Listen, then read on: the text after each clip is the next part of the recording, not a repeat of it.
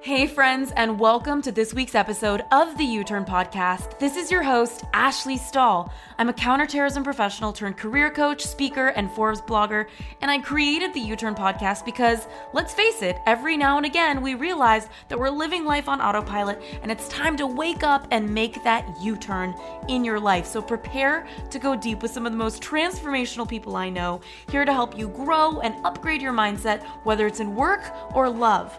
Also, be sure to stick around for the end of every episode where I'm going to reflect on the conversation and offer actionable coaching insights to have a real impact on your life. In the meantime, we've opened up access to three free e courses on uturnpodcast.com. So head on over there if you want to land a new job you love, find your purpose, or launch your dream business. All of these courses are totally free. All you got to do is head on over to uturnpodcast.com. That's Y O U T U R N podcast.com. Now let's get started with this week's guest. I was creating these expectations of other people to be a certain way, and you know, often they couldn't be any other way, otherwise they would, based on all of the experiences that they've had in their lives and the trauma they've experienced and their conditioning and programming and upbringing. They couldn't actually be any other way. But my wanting that to change and be different was what was creating suffering in my life.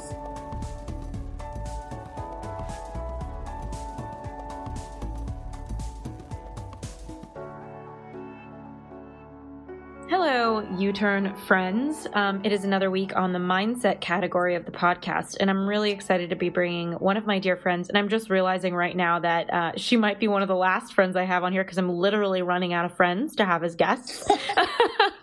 Jackie Knechtel. Time to make some new friends. Yeah, um, Jackie Knechtel. She is the or Knechtel um, co-founder of Flow Consciousness Institute, and she runs training programs online and in person around the world. She's a speaker, she's a coach, and she helps people with performance, flow, focus, and all of the things that we all really want in our lives. And I thought it would be. She talks about a lot of incredible topics, and for this particular conversation, we thought we'd talk a little bit about how to relinquish control, which is really funny because I was telling Jackie before we started recording that I've never done an interview without having talked to the guest about a few talking points that they might want me to bring up or whatever. And since she's the flow queen, we were like, let's just be in flow. Jackie, yeah, thank you for coming. So interesting. Oh, thank you so much for having me. Yeah, having having talking points and constricting the possibilities of what could come up organically feels so strange to me. I know it's it's interesting because I'm somewhere in between. I think some people are rigid with structure and control and then uh, I'm somebody that likes to have bullet points and then I kind of go and wing it, but I have some level of structure. And then there's somebody like you where it's pure flow. Like, how do you live like that, Jackie, in this state of trust with the moment? Wow. Um, I mean, for me, it was it was a long process because I'm a recovered control freak, and if you knew me back in the day, I really uh, I micromanaged every aspect of my life because I, I needed to have control because I was in this illusion of needing security and safety and these ideas that I had um, that if I wasn't controlling everything in my life, it would all fall apart. And I, I really had to learn how to relinquish control and to fully surrender to life so that now I operate, you know, uh, uncertainty is my comfort zone. So to have structure, it feels limiting in, in many ways. So uh, it, it was a long journey of doing a lot of deep inner reprogramming and coming to see why I had this desire to control everything in my life. And it, you know, it came from a lot of deep wounding. Mm, mm-hmm. And when you think about um, the roots of somebody who feels a need for control, I think it can look a lot of different ways. So I'm curious on number one, just like, what do you think the roots are of that? And number two, how does it kind of look when somebody has control stuff? Because I actually think that it can take on many forms. Like, for example, I was in a tiff a while back with my boyfriend and he wanted more time to think about something. And I realized that it's fine if every now and again we all need more time to think about something. But it felt almost to me like he was taking control by making me wait. That was the story I had about it. Like, I have mm-hmm. to wait and you have control. And so sometimes control does look like somebody who will resist saying that they're going to handle something. They'll say they need to think about it. And there's always somebody waiting in a relationship. Um, not necessarily my case, but it made me think a lot about that. Um, do you have any suggestions on, like, or just insights on what does it look like when somebody has a control? Control thing and what are the roots? Yeah, so control is usually rooted in these fears and imagined threats to our to our ego and to our safety and security or um, and so often they're kind of these psychological fears. They're not even real threats to our um, our physical well-being or safety, but we imagine and perceive them to be just based on, you know, our wounding that we've had from, you know, from our childhood or ancestral trauma or these things that, um, these imprints that we're carrying that, you know, some thing that might be really neutral to someone else could feel like a very threat to our, our being. So uh, it's it's generally rooted in that, and it, it, can look like, like you said, lots of different flavors of it that come up in relationship or come up in um, in our careers or really any aspect of our lives. And um, you know, it, it's seeing what is beneath it that really allows you to release it. So for me, um, there was a lot of you know, if I didn't control my life, it would all fall apart and um, ultimately I, I, wouldn't belong mm. or I wouldn't be loved. I wouldn't be accepted. And so, really doing the work to trace it back to see what that core imprint is. What is that deep rooted fear? Um, and is that actually real? You know, mm. because so much of the, the fears that are driving us are we're, we're creating them based on our perceptions. Mm-hmm. And when somebody has control stuff like issues or challenges, you know, and it's so funny because in personal development, I, I, I hate even saying like problems, you know, but it's like when somebody knows that they tend to be controlling, what do you think is going on in their lives? Like, how does it tend to look? Oh, I mean, it could it could take so many different forms. Um, it could be needing needing to know everything uh, that's going to happen and how it's going to unfold, and um, maybe not taking risks or putting themselves in novel situations, or uh, yeah, just really limiting your your experience of reality mm-hmm. and manifested in so many different ways. Mm and um, you know wanting having expectations that other people will act a certain way um, because if they don't it feels like a, a, threat to who you are and, and your your well-being.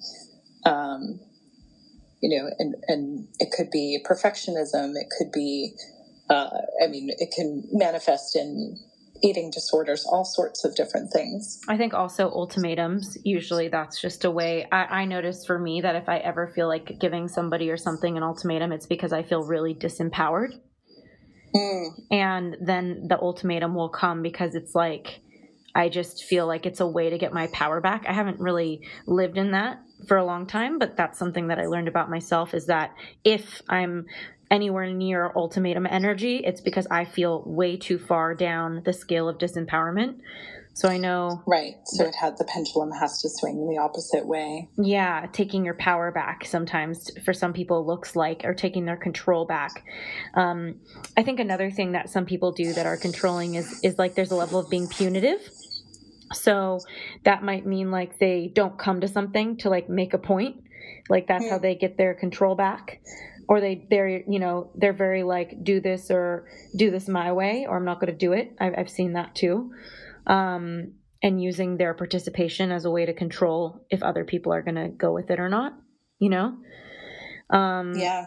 and what do you for anybody listening right now um, I, I know that you kind of wish it differently. What are some of the things you started doing to get back to yourself and stop feeling like you need to take control Yeah, so I, I think the biggest shift happened for me in my life when my brother died a decade ago. And I mean, that was really the most difficult thing I'd ever experienced and something that I had absolutely no control over. He um, had troubles with uh, drugs and alcohol, and he died of an overdose. And so there were so many points in my life where I noticed where I was trying to control an outcome around how he was engaging with the world. And if I just got him better friends or if I could just watch him all the time, then, you know, bad things wouldn't happen. But mm-hmm. that just resulted in me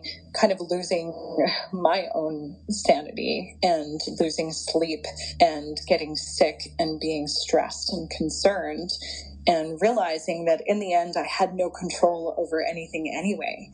Mm-hmm. And so that kind of realization that we we think we have control over other people. You know, we, we can try to man- manipulate situations and, and try to control them. But in the end, we don't really have the ability to control anyone.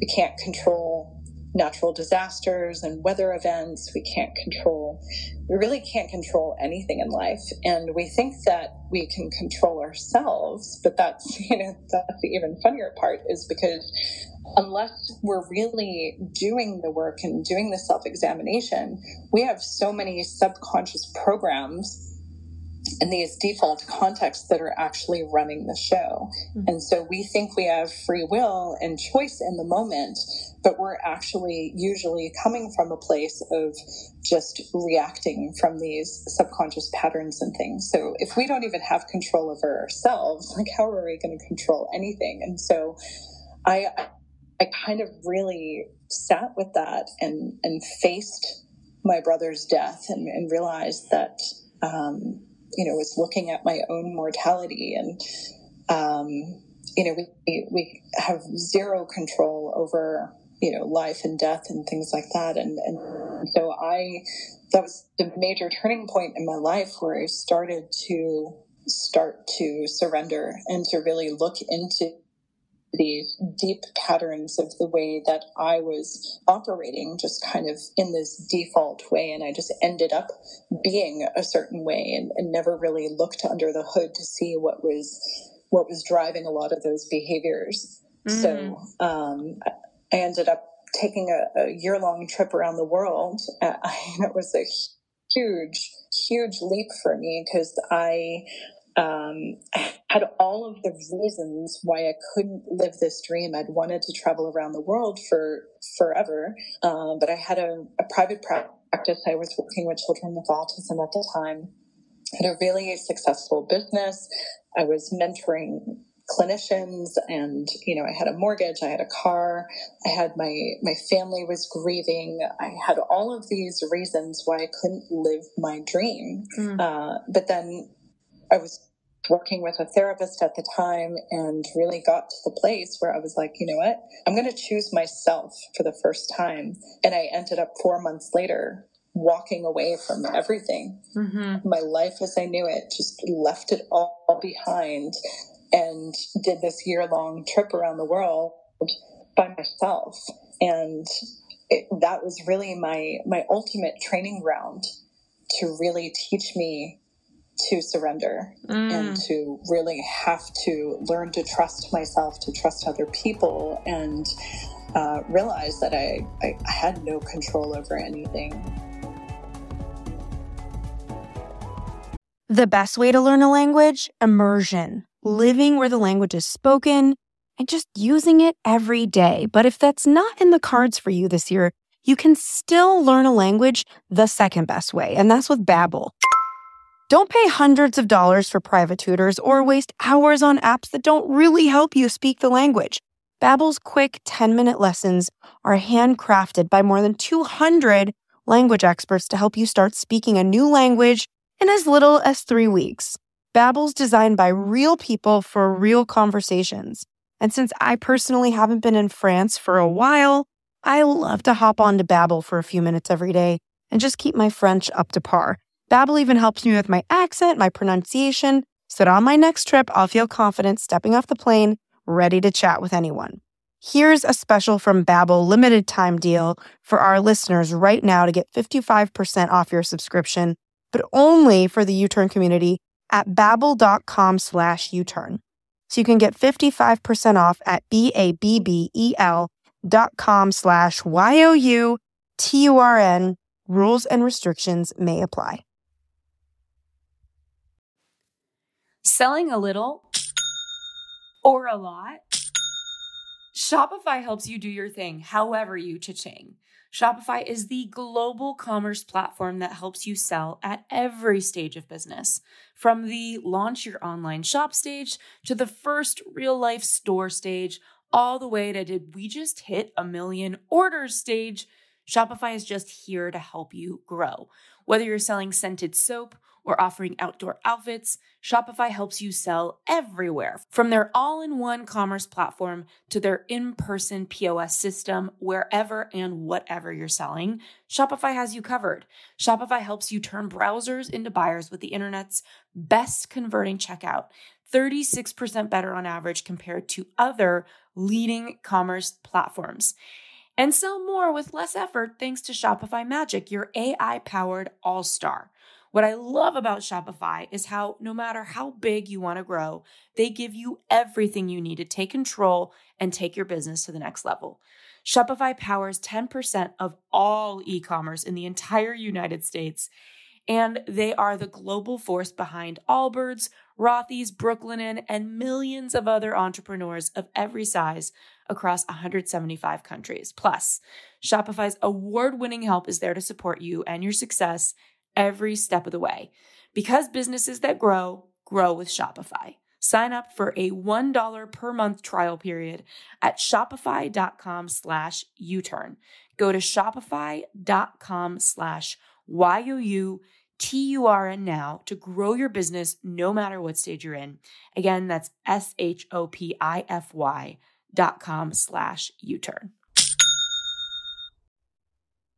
Hey, U Turn friends, it's Ash here, and I've got to admit, my closet has been incredibly crammed with a lot of clothes, but nothing to wear. The solution?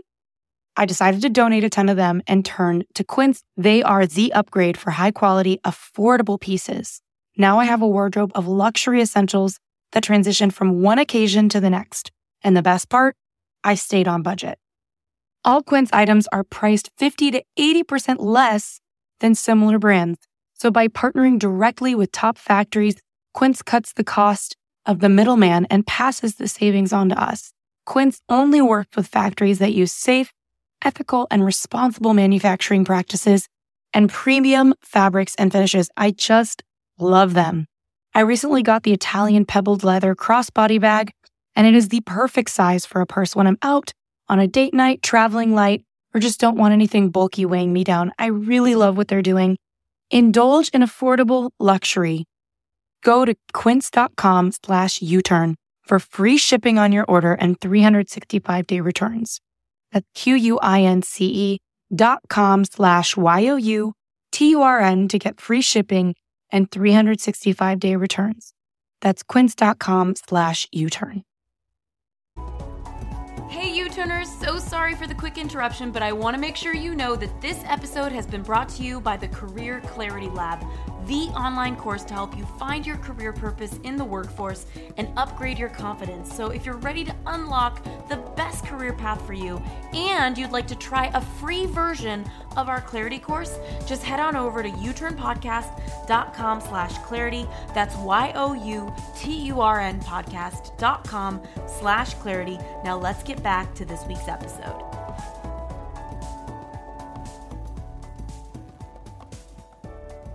So I just have a question about your brother because I know I don't know if we've ever talked about this, Jackie, but my sister died of an overdose, and so I totally understand um, that like having a sibling that you can't control, and it puts you and and my sister um she was homeless for a while and we tried everything obviously and it was like i remember raindrops hitting my ceiling at night i would stay up all night because i would think about her out in the park homeless with mm. ra- rain and it was like this ultimate exercise in human torture and not having control. And what I learned as an empath is that sometimes we try to solve people's problems and we give ourselves the convenient title of empath when the reality is we're just trying to solve things so that we don't have to feel them ourselves, you know? Yeah.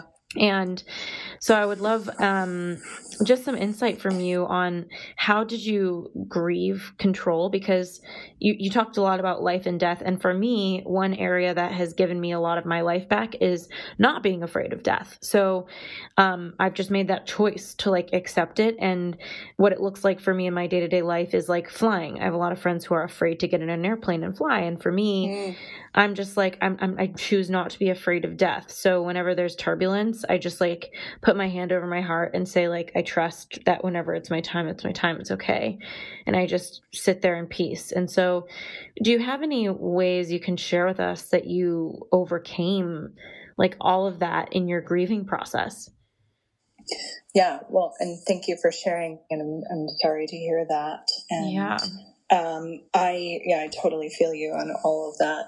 And uh, yeah, for me, facing death was really such a profound teacher. Like, death was one of my greatest teachers in life. And over the last decade, doing a lot of work to really process and grieve and heal around death and really come to a place where I no longer fear death, exactly like you're saying. And having you know, death is such a taboo thing in our culture. People don't talk about it. They don't want to look at it. They don't want to think about it. And, you know, everything, the whole anti aging industry is because we're so afraid to die. And for me, um, you know, really coming to this place of not fearing death. You know, I'm not, I don't feel ready to die. I feel like I have a lot of life in me, but I'm also I've been living my life full out, and as cliche as it sounds, really living each moment as if it's my last because I don't know when my time is going to come. And really cleaning up any areas, closing any loops in my life so there are no regrets, and just really fully living.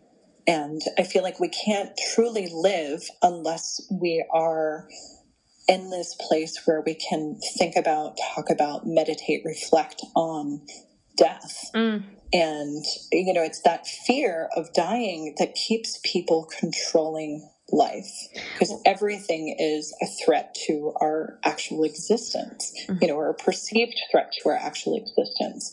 So, and I've, I've had some profound spiritual experiences which, um, you know, really have brought extreme peace around this idea of dying because what I believe is that, you know, death is not the end of our life. It's just, you know, we take on a different form. Mm. And we've, you know, our spirit returns home essentially and, and our life in this physical body may cease, but, you know, we continue to be. And um, having had these somewhat mystical experiences where I've had an embodied experience of what I imagine to be this spiritual union that you know the the bliss and profound peace that I experienced I no longer fear death mm. so I get to actually truly live mm. Well, I I think you you touched on a couple things. Number one is just this idea of like where do we go after this? It's such a trip for me sometimes. I sit and think like how did we get here? And then my mind just completely shuts off, like doesn't even know what to do with it. But, you know, I think it's fascinating that matter cannot be created or destroyed, you know? And right.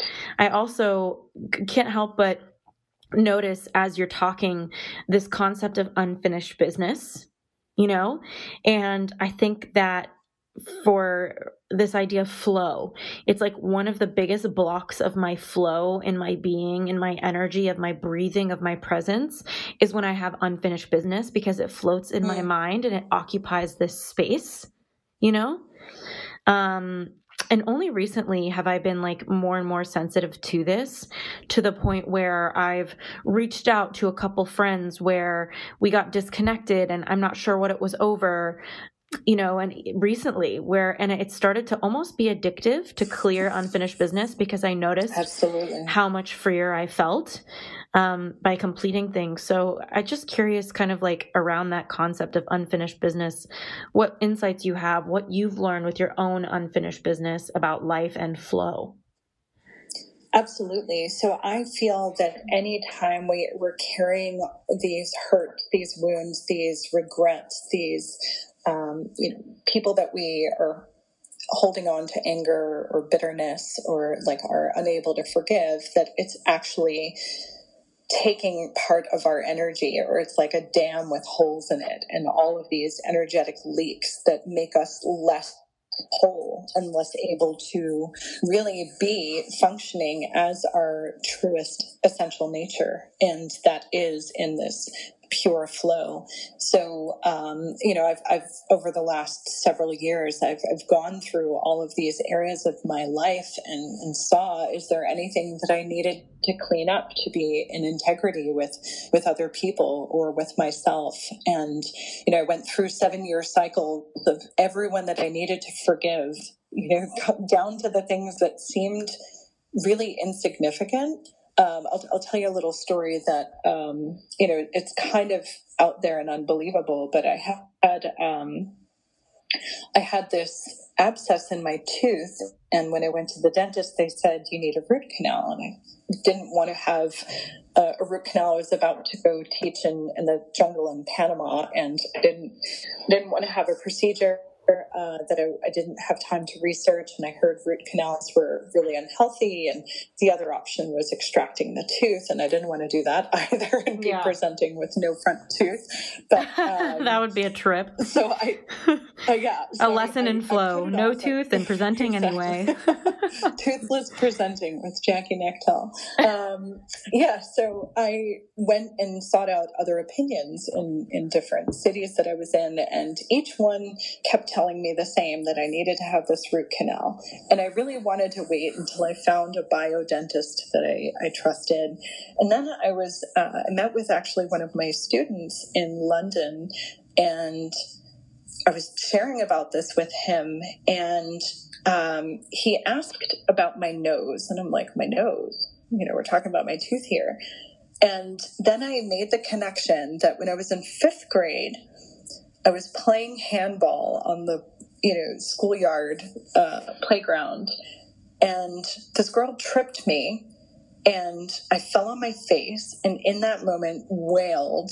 You know, the whole schoolyard heard my scream because I couldn't feel my teeth. Oh my god! And um, and you know, I kind of broke my nose and there was this whole trauma that I, I, fell on my face. And in that trauma, the nerve in my tooth died, which is why they're now saying that I needed this root canal. And, you know, years later, it, it had just been getting worse. And um, so what I realized was this trauma in fifth grade, where then I had cuts all over my face, I felt really insecure and self conscious because, you know, I was into all the you know baseball players and the cute boys of course. and and, and cootie shots you know, not cootie yeah. shots. We don't even know. So good. And i just remember feeling so ugly because i had these cuts all over my face and oh. being teased. And there was an imprint around that and i still remember the girl's name. You know, it's like those funny things that completely shape our lives that we're, you know, we totally forget about until something like this happens. And so we did a forgiveness practice and did some work around that. And then I made it to my bio dentist in New York and he took x-rays and he said, it's like your body had a natural root canal. It's mm. like I couldn't do anything in there if I wanted to and it was like wow. Wow. So it just kind of healed it, itself.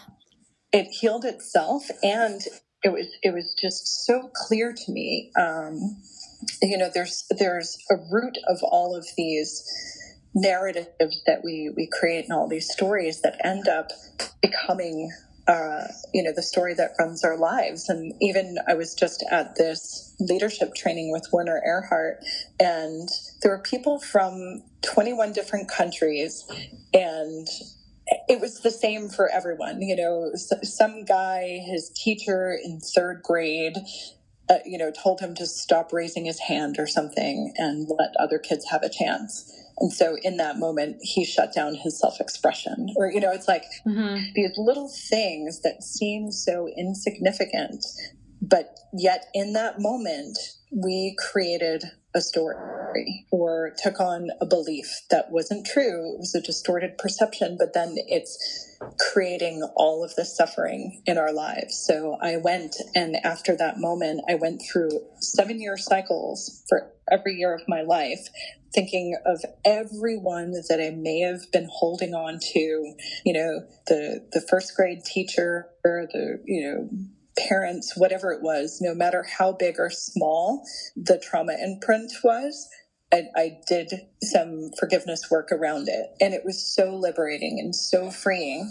Mm. And so by doing these things to close these loops in our lives, we're calling back the parts of ourselves, the energy that we gave away, our power that we gave away, and really helps us to heal and become more whole and then connected to our true power. And mm. that's when things really start to flow. Oh, I love that. And it, it is true. And even for anybody listening, I would say, recommending to them maybe to come up with a list right now or at the end of this episode of all of the things you think are tugging on your energy. You know like unfinished things or um, things that you want to be doing that you're occupying yourself thinking about but not doing. Like just a full list of what's demanding your energy so that you can kind of assess you know where are you blocking your own flow you know? Um, well and that's an important thing too, because it's like so many people are like, oh, but I can't forgive them. What they did was unforgivable. Or, you know, they were clearly wrong. And then we're putting so much blame and, um, you know, not able to let go of these things because we're, we're holding on to blaming other people. But if we can really start to take some radical self responsibility and zoom out from these situations and get a, a more objective look at the facts of the matter and um, realize that by holding on to the, these things, it's hurting no one else but ourselves. And so it's not that it condones any of the things that happened and it, you know, it's not letting the other person off the hook or, or whatever.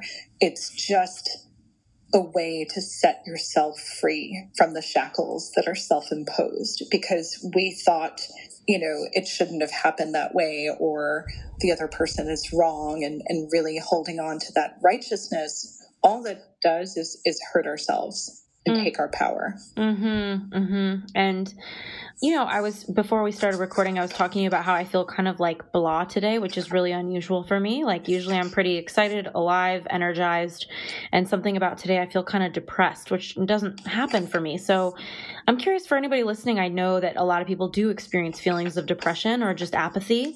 What do you think that means about their relationship with flow or control?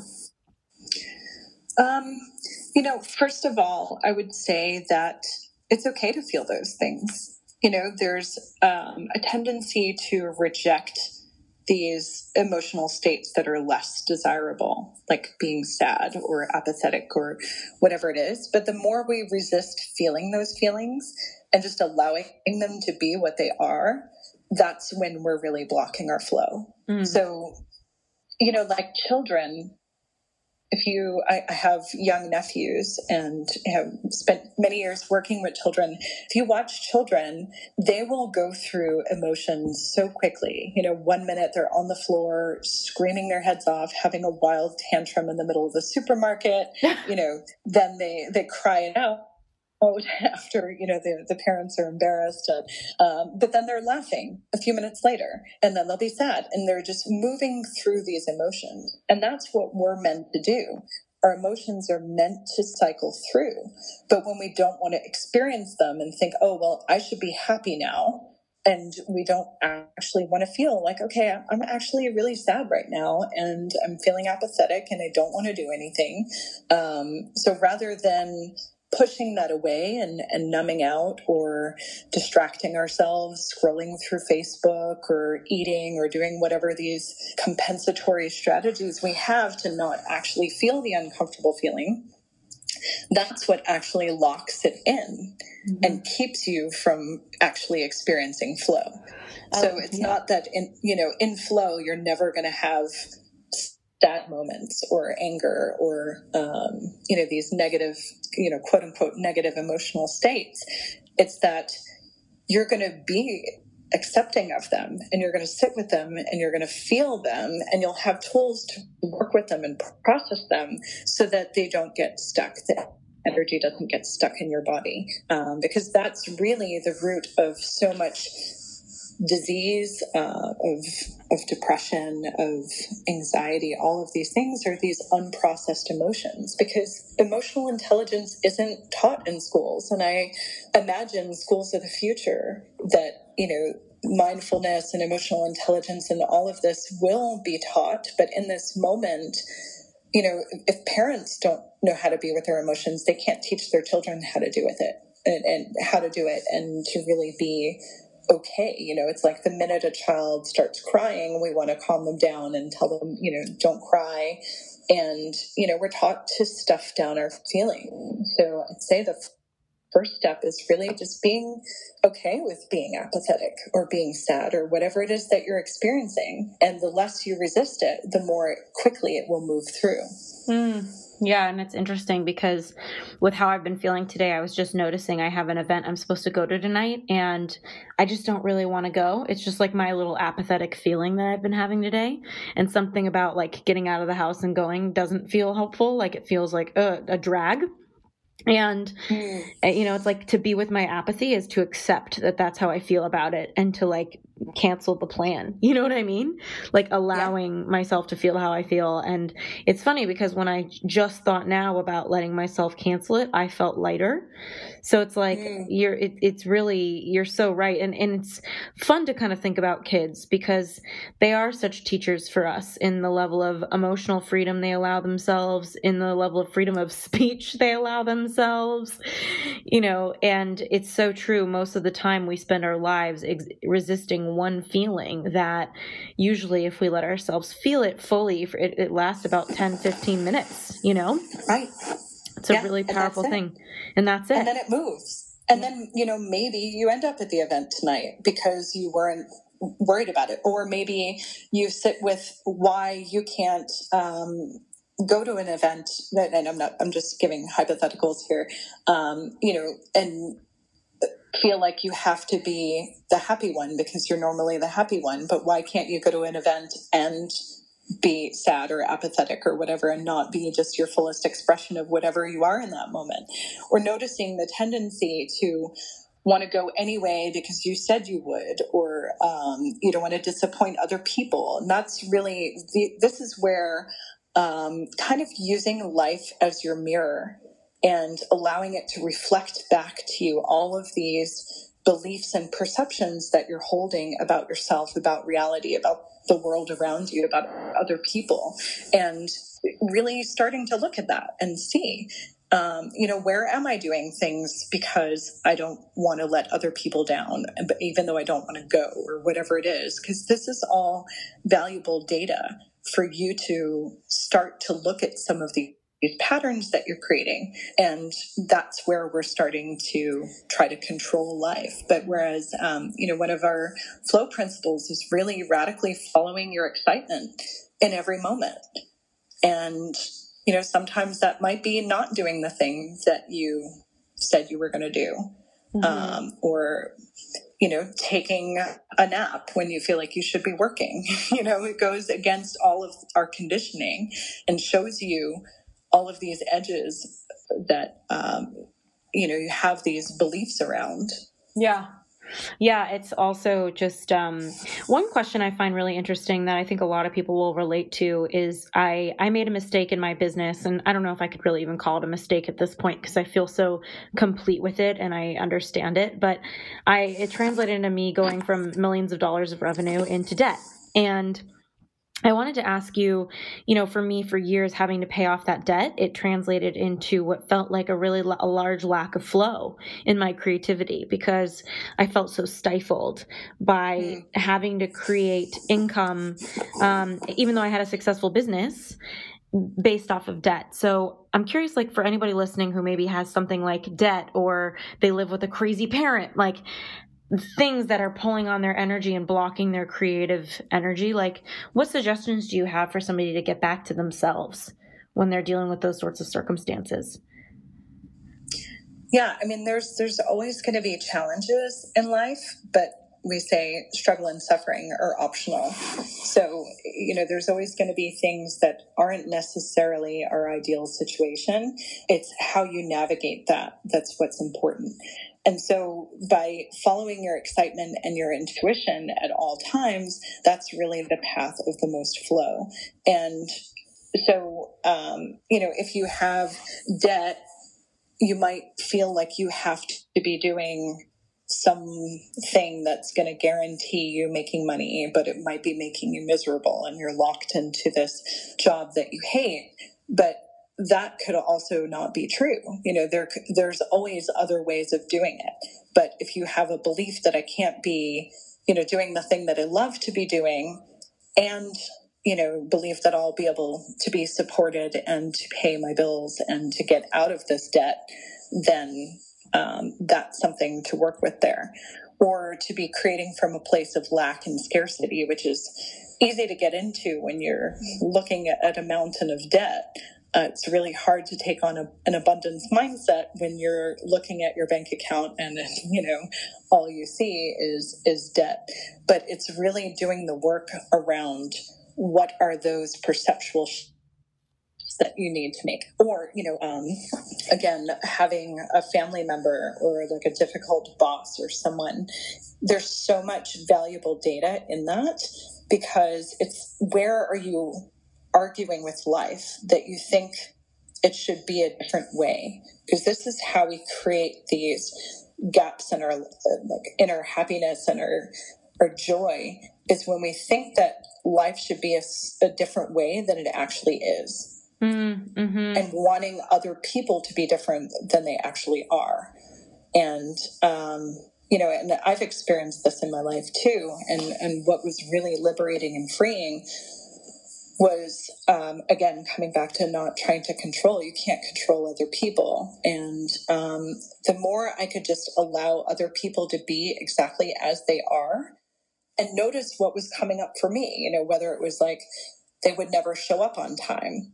And that would drive me crazy because i'm you know my family's german and like you know punctuality is in my blood. And, and so i would get annoyed because i thought that you know, showing up on time is respectful of other people and that, you know, if I if they weren't showing up on time, I felt disrespected. Mm. But I had an expectation that they were going to act in accordance to what I believed.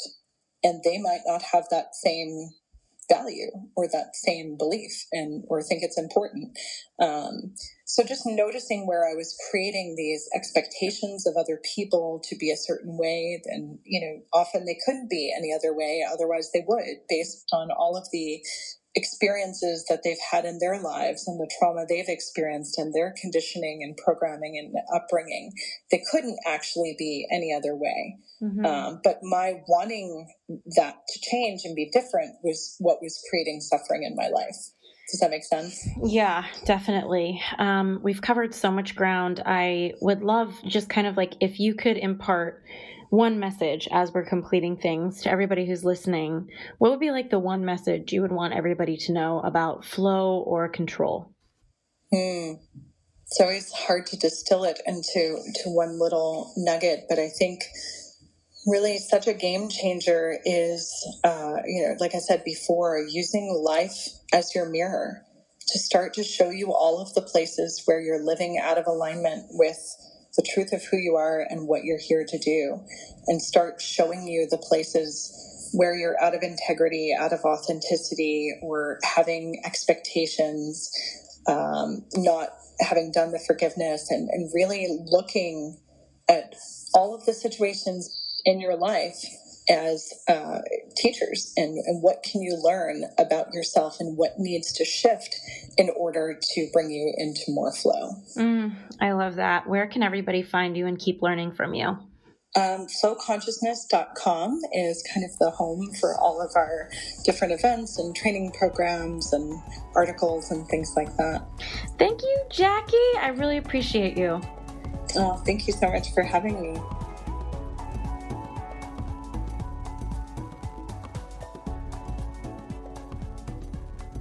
Hello, friends. It's Ash here, and I am just reflecting on this episode with Jackie Knechtel. And I just thought it was so interesting that while we came on the episode to talk about flow, a lot more of our conversation was about control. And it seems like in order to have flow, you need to manage your need to control. And this makes me think a lot about that book, Surrender Experiment, where this argument is when you go with the flow of life and the organic direction things are already going, so much more happens for you. And that when you try to control, it takes you off course. And this makes me think a lot about self fulfilling prophecies. Like, for example, if a guy and a girl are dating and things are going really, really well, there's a lot of flow. The moment that maybe the guy or the girl starts to create control, maybe they want to move in together or they want to talk about getting engaged and maybe both people were kind of on the path to being ready for that. But the moment maybe somebody's in fear and they think, oh my gosh, this isn't going to happen unless I take control, because that's the root of control, right? You want to ask yourself, what thoughts are you buying into before you start to take control? What are you believing about a situation, about yourself, about the world, about the other person, whatever it is, that makes you want to ask? Uh, or want to confront something or want to grab more tightly onto something.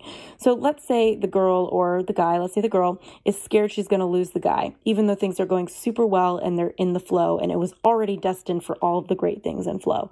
Maybe she'll say, Hey, I want to know where things are going. Where are things going? Where do you see this going? Uh, yes, it is important to communicate and to be on the same page with people, but perhaps she does that from a place of wanting control, subconsciously wanting to make sure that the flow keeps happening because it feels so good. What happens? Maybe the guy constricts. Maybe he feels overwhelmed. Uh, maybe the energy of the entire relationship shifts because it went from flow to control. And I get that there's a really fine line. And what I found within myself is that it really comes back to where you're coming from inside of you when you start to seek uh, answers for things that might look like you're trying to control.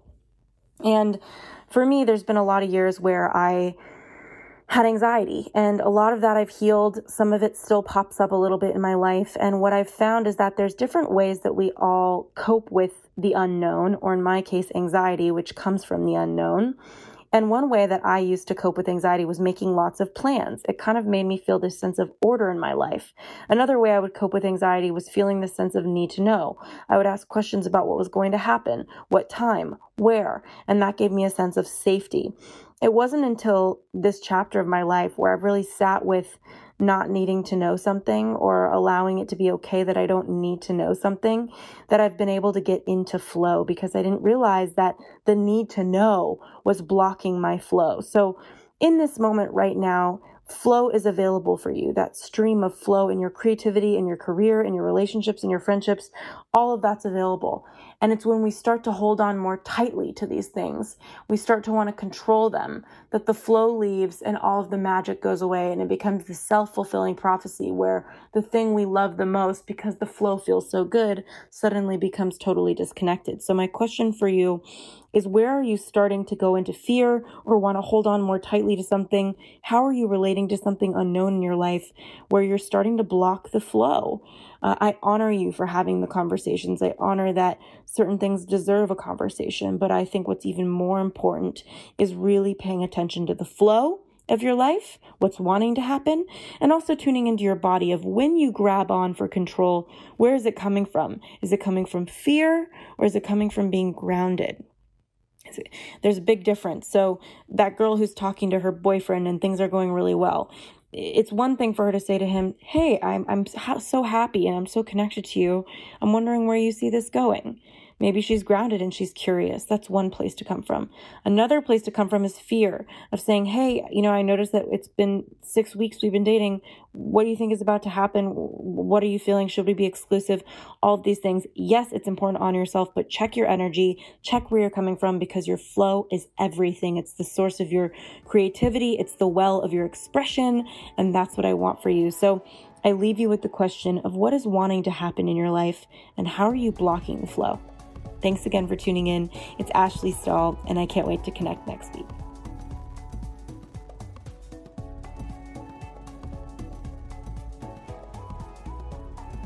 Thanks again for tuning into this week's episode of the You Turn Podcast. We keep really detailed show notes at uturnpodcast.com. So if our guest mentioned a book or a resource that you're interested in, you'll be able to find that there. In the meantime, if you were inspired by this episode, if it made an impact in your life, we would be so grateful if you subscribed and posted a review for us on iTunes. Rumor has it on the street the more reviews we get, the more subscribes we get, the more we can grow and get our impact out there in the world. In the meantime, I'd love to hear from you you at Ashley Stahl on Instagram. I'm so grateful for connecting, and I look forward to next week's episode.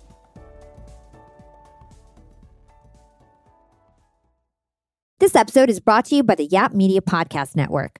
I'm Hala Taha, CEO of the award winning digital media empire, Yap Media, and host of Yap Young and Profiting Podcast, a number one entrepreneurship and self improvement podcast where you can listen, learn, and profit.